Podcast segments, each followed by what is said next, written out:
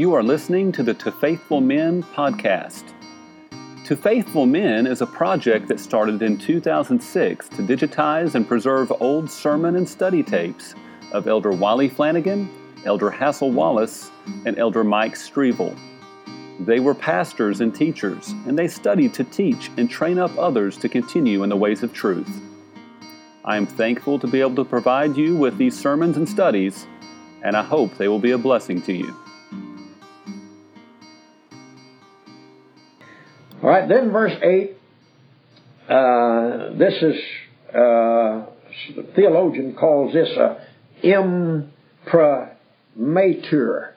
That means, uh, all it means is, uh, when Jesus says, I am Alpha and Omega, I've got everything under control. But if from A to Z, I am Alpha and Omega and all in between, uh, saith the Lord, which is, which was, and which is to come, the Almighty. Now, I, I, I believe that Christ came. I believe that uh, He is at the right hand of the Majesty on high, and I believe that He is to come. And uh, and and from the, the fact that He's uh, that I am Alpha and Omega, the beginning and the ending, that uh, th- this word is a word of assurance. This is God assuring uh, His servants that all's all's well. See, uh, you can sing "It is well with my soul." Uh, now, on the earth, they were suffering. The man that wrote that song had had uh, undergone uh, much sorrow. See? But still, he said, it is, it is well. That's what Jesus said, is what God's saying right here. I am Alpha and Omega, the beginning and the end. I had char- all things were created by Him. And brother, He's going to bring the final history to close. This age and the age to come.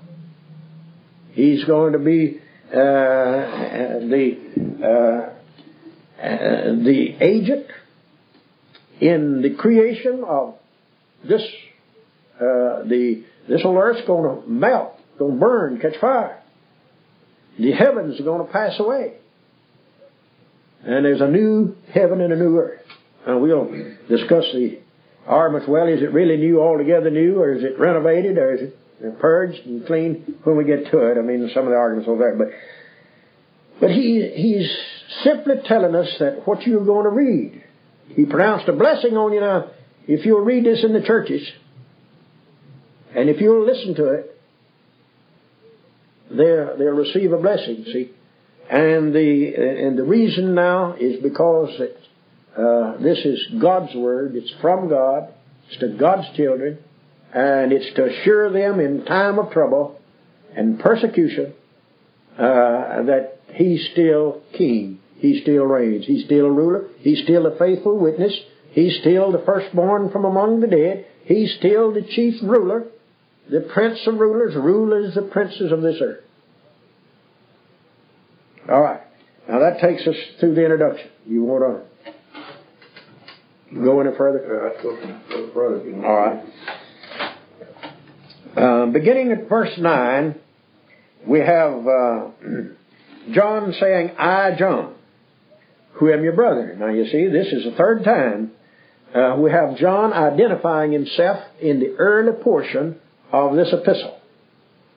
Uh, proving again that it's not apocalyptic. Now that's a favorite term for these big smart theologians, you know, they, they use this literature, you know, and so on. But now, the word Revelation, Apocalypse, over here in verse 1, is not mentioned, it's not referred to in the book of Revelation. It's not referred to in the Bible as far as that's concerned as a technical term that apocalyptic has means today. When theologians say that that's apocalyptical, they're referring to the pattern of this literature that I told you about. The Bible never does that. The Bible, when the Bible uses the word apocalypse, it means simply reveal, to manifest, to show, to unveil, to open, so you can see it. See? But since all of this other uh, writing, and since you'll be uh, in your studies, you'll you'll come across it, and uh, you need to know a little something about its background and origin, how it came to be. Well, they never signed their name, so you can say, "Oh, but how come John to put his name there?" See, and he did. And this is the third time. That won't be his last time. Uh, but uh, the third time he says, "Am your brother." Now, uh, don't you think you'd know your brother? Whoever this John was, don't you think these churches, the churches at Ephesus, they knew him. See, he didn't have to say, "I'm John so and so," because uh, he lived in Ephesus. You see.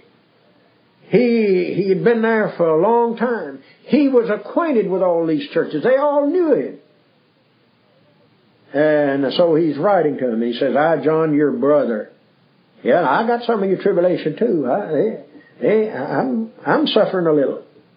And I'm your brother in tribulation. That's exactly what Jesus said. In the world, you'd have tribulation. See? But, yeah. Now then he says, I'm your brother and companion in tribulation and in the kingdom. Now, brother, that's all this book's about. This book is about the tribulation and the kingdom of God. Tribulation until the kingdom comes. It's not, this book doesn't, not one time, not one place does it ever describe where any saint or saints or the invisible, true, universal church is caught up out of earth and carried up into the skies, part way or all the way. Not one reference. But it's taught Paul, John, John, how long? I'm your, uh, I'm your brother and your companion. Got fellowship with you. Brother, when people are in trouble, and it's the same same affliction, you can sympathize with one another. You've got fellowship. You've got companionship. See, there's uh, there's a communication going on, and he says, "Now I'm your brother and companion in tribulation, and also he's just as much the partaker, and he will be together with them in the kingdom of God." Now, that embraces God's rule and reign over them now as churches, because they they they, uh, they have uh, given themselves over uh, to God. They are by confession. When we confess, you know, Romans ten nine uh, tells you about confessing Jesus as Lord. Well, you see, old Nero and old Domitian wanted to say Caesar's Lord. See, Dominion is Lord. You're Lord and God. May it please His worship. May, uh, uh, uh, uh and then He says, blessed, uh, the majesty, and all of those terms. That's what they wanted, you see. Well, uh, here, when he, when he says that He is their companion in tribulation and in the kingdom and patience of Jesus Christ. You don't have to wait for it. See? And in, in the time of, uh, before Jesus comes, before the kingdom comes, there's going to be some waiting, patient waiting, endurance. Uh, and then, uh, and then he says, uh, was that I, John, was, see, that's just thrown in by way of parenthesis. Uh, that, uh, John just wanted to throw that in for good measure, that the tribulation would be uh, until the kingdom, see, and until Christ comes. Not we're going to be caught out before the tribulation. See, he just had to get that in there. Uh, he was a post-tribber. See, now, for the word, now I was in, I, John, who am your brother, see, was in the isle that is called Patmos. John locates himself now. He tells us where he was when he got to receive this vision. I was in on Patmos. Why, Paul? Why, John? For the Word of God and for the testimony of Jesus Christ. Now, uh, was he there in order to give testimony to Christ? Was he there to bear word, uh, the word to the Word of God, witness to the Word of God? No, I, I think the uh, the book will uh, give us an answer that there is persecution, that he was there in tribulation. See, and that's the reason why he's calling for patience. Says, now I'm I'm I'm I'm in prison too. I'm out here on the island, little island, about ten miles long, five and a half miles wide, and uh, two big horns on it sticking out, uh, like it's going to take off. Well, uh, they weren't just locked up on the island. Uh, that is, some of them. Some of them, this island political prisoners, they were just over there, so they just barely had uh, scanty living. But uh, John uh, seems to indicate uh, that uh, that he may have received even more severe punishment. That he was localized. He had a cave, so to speak. John slept here. See, this is uh, this was John's hole, uh, and he was limited uh, to uh, a small area. All right, uh, why, John? Because well, I preach the gospel. Now he's going to tell them to uh, in this letter. He's going to uh, tell them. He's already referred to keep those things. You see, he's already uh, require, mentioned that Jesus was a faithful witness, and that insinuates, well, uh, if you're a Christian, if you're a follower of Christ, well, then we should be faithful witnesses, see? All right? But he's going to come on down, and in these letters, he's going to uh, talk about overcoming, see, and, and so on. All right? In verse 10, Jesus says, I was in the Spirit on the Lord's day. Now, the dispensationalist, oh, he takes great he, he, he's got a big morsel of meat to chew on there. See, on the Lord's Day. Well, what does he get out of that? Uh, he says that John was transported uh, to the uh, to the latter days of Daniel's 70th week. See, at the end of time, Jesus is about to come back. I was in the Lord's Day. See, the Lord's Day is the day of the Lord. The day of the Lord is the day of revelation, the day when Jesus comes back the second time, when every eye shall see him. Now, to the dispensationalist, verse 7 up here, uh, that doesn't mean that, uh, not talking about the first time Jesus comes back. But now, if you were reading this book, uh, you wouldn't think that, well, now he's, uh, he's been back already once. See? You'd think that when John announces, Behold, he cometh with cloud, that that's the first time he's, uh, uh, that he's been in heaven until this happens, don't it? But they say, oh no, that's the second time. Seven years before that, uh, seven years takes place before uh, the the final seven years of Daniel 70 week takes place before this verse fulfilled. And therefore, when they come to the Lord's Day, now to substantiate that, they say that John was transported to the end of time, and he was over in the last day of the days. You know, last time we I, I pointed out to you what the difference in the plural days and day uh, went over uh, in the 24th chapter of uh, Matthew and the 17th chapter of Luke, 21st chapter of Luke, 13th chapter of Mark, uh, time and time again. The days refer to the last days of tribulation and shows you that it was the days immediately preceding. But when it was the day, it was the day of the Lord's return, the end of those days, see? And uh, so uh, they say that that, that uh, this refers to that period of time, but uh, I believe it means the Lord's Day, first day of the week. Uh, and the only biblical references that I know of that uh, refers to it as such. Uh, but in early history, the the church said, "Well, we the writers we we meet together to break bread on the Lord's Day. See?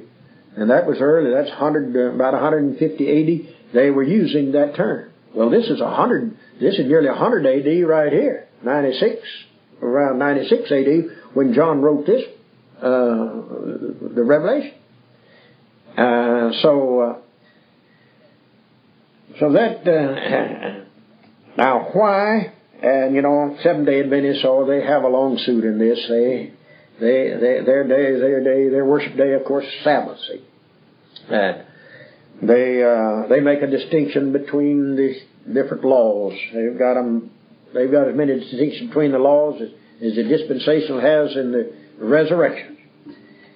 Uh, but now verse 10 says, I was in the Spirit on the Lord's day and heard behind me a great voice as of a trumpet, saying, I am Alpha and Omega, the first and the last, and what thou seest, write in a book, and send it unto the seven churches which are in Asia, unto Ephesus, and unto Smyrna, unto Pergamos, unto Thyatira, unto Sardis, and unto Philadelphia, and unto Laodicea. Now he didn't say, get on your telephone and, and give him a ring, and give him a buzz. He says, write this in a book and send it. See? Uh, they, they, they it all. It's not just a portion of this to them, but, uh?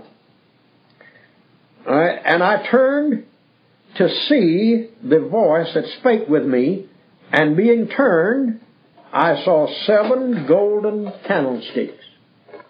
Revelation chapter 1, verse 12. And I turned to see the voice that spake with me, and being turned, I saw seven golden candlesticks. Now, the expression turned to see the voice that spake with me.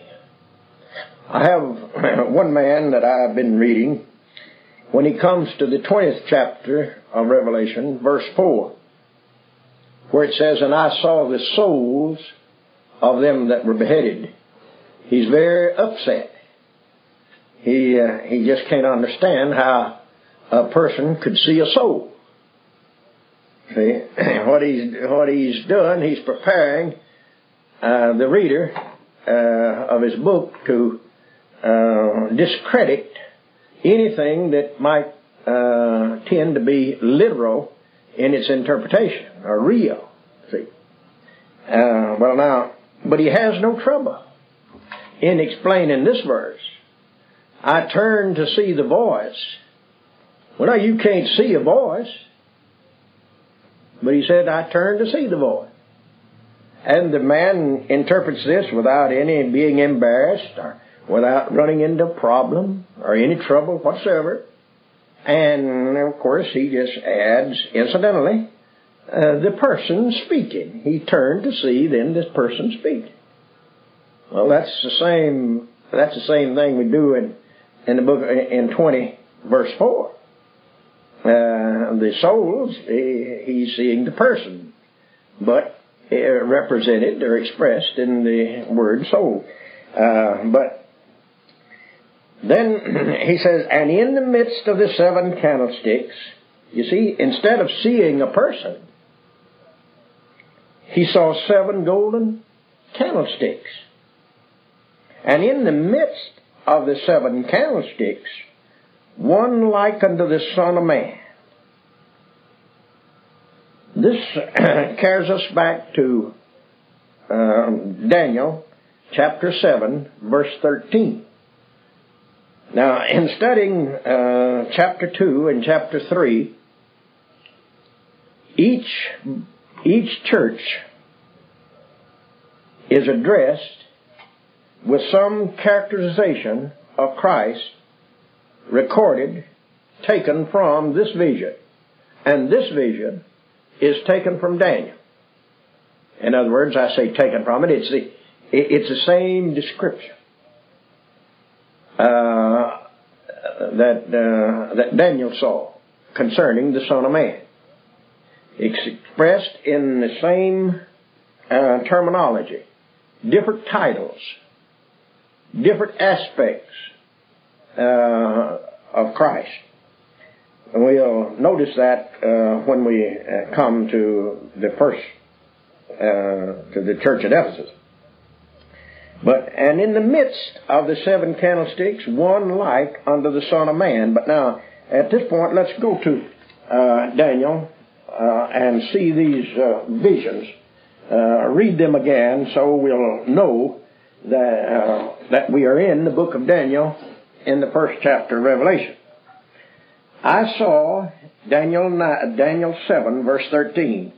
I saw in the night visions, and behold, one like the Son of Man came with the clouds of heaven, and came to the Ancient of Days, and they brought him near before him. And there was given him dominion and glory, and a kingdom, and all people, nations, and languages should serve him. And his dominion is an everlasting dominion, which shall not pass away, and his kingdom that which shall not be destroyed. Now then, uh, let's uh, notice the ninth verse, chapter uh, Daniel chapter seven, verse nine. I beheld till the thrones were cast down, and the ancient of days did sit, whose garment was white as snow, and the hair of his head like pure wool. His throne was like the fiery flame, and his wheels as burning fire. A fiery stream issued and came forth from before him. Thousand thousands ministered unto him, and ten thousand times ten thousand stood before him, and judgment was set, and the books were opened. Then look at chapter 10, Daniel chapter 10, verse 5. Then I lifted up mine eyes and looked, and behold, a certain man, clothed in linen, whose loins were girded with fine gold of Uphaz.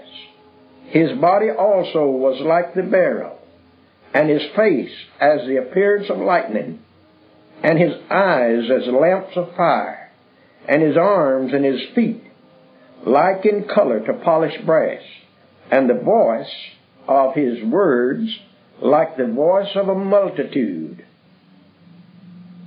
Now then, we'll go back to Revelation chapter 1, the vision that John beheld. And he says, I saw one uh, like unto the Son of Man, clothed with a garment down to the foot, and girt about the paps with a golden girdle.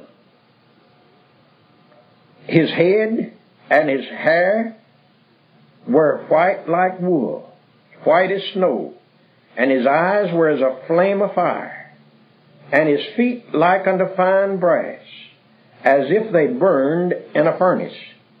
And his voice was as sound of many waters.